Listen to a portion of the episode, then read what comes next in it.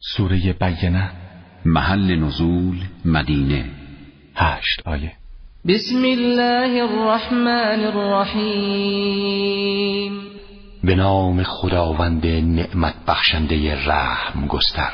لم يكن الذين كفروا من أهل الكتاب والمشركين منفكين حتى تأتيهم البينة رسول من الله يتلو صحفا مطهره کافران اهل کتاب یعنی یهودیانی که عزیر را پسر خدا میخواندند و مسیحیانی که به اقانیم سلاسه معتقد بودند و مسیح را پسر خدا می‌دانستند و نیز مشرکان مکه از افکار انحرافی خود دست بردار نبودند تا اینکه حجت حق بر آنها ظاهر شد.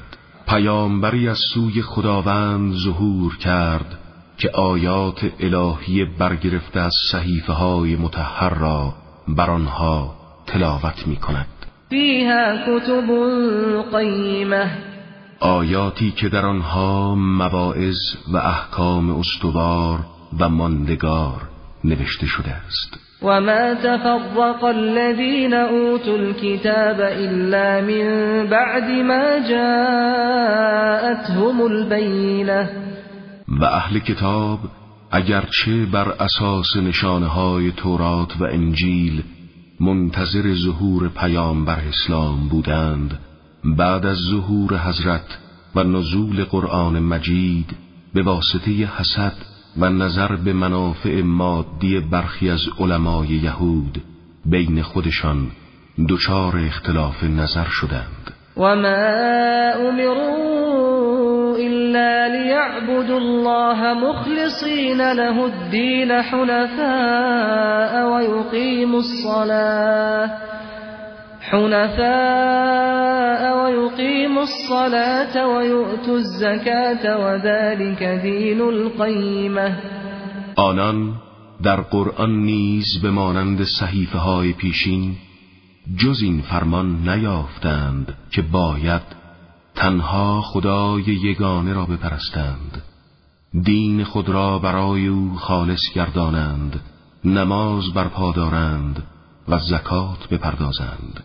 و اگرچه تأکید شده بود که اینها فرمانهای استوار و مشترک و ماندگار ادیان توحیدی است معهازا به مخالفت با حق پرداختند. إن الذين كفروا من أهل الكتاب والمشركين في نار جهنم خالدين فيها. أولئك هم شر البريه مسلما کافران اهل کتاب و مشرکان در آتش جهنم جاودان خواهند ماند و آنها بدترین آفریدگان هستند.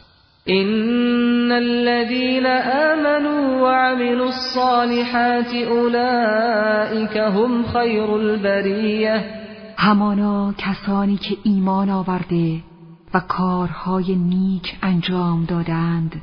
آنها بهترین آفریدگان هستند.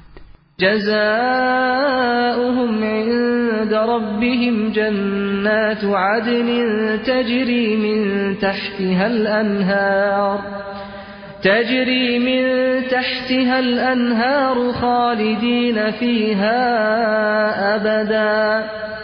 رضي الله عنهم ورضوا عنه ذلك لمن خشي ربه. پاداش بهترین آفریدگان نزد آفریدگار پروردگارشان.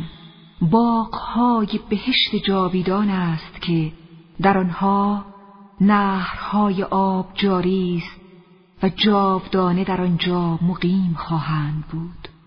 آنها خوشنودی و رضایت خداوند را کسب کردند و خودشان هم به واسطه لطف و عنایت خداوند خشنودند و این سرانجام و پاداش هر فردی است که از عدم اطاعت آفریدگار پروردگار خود بپرهیزد.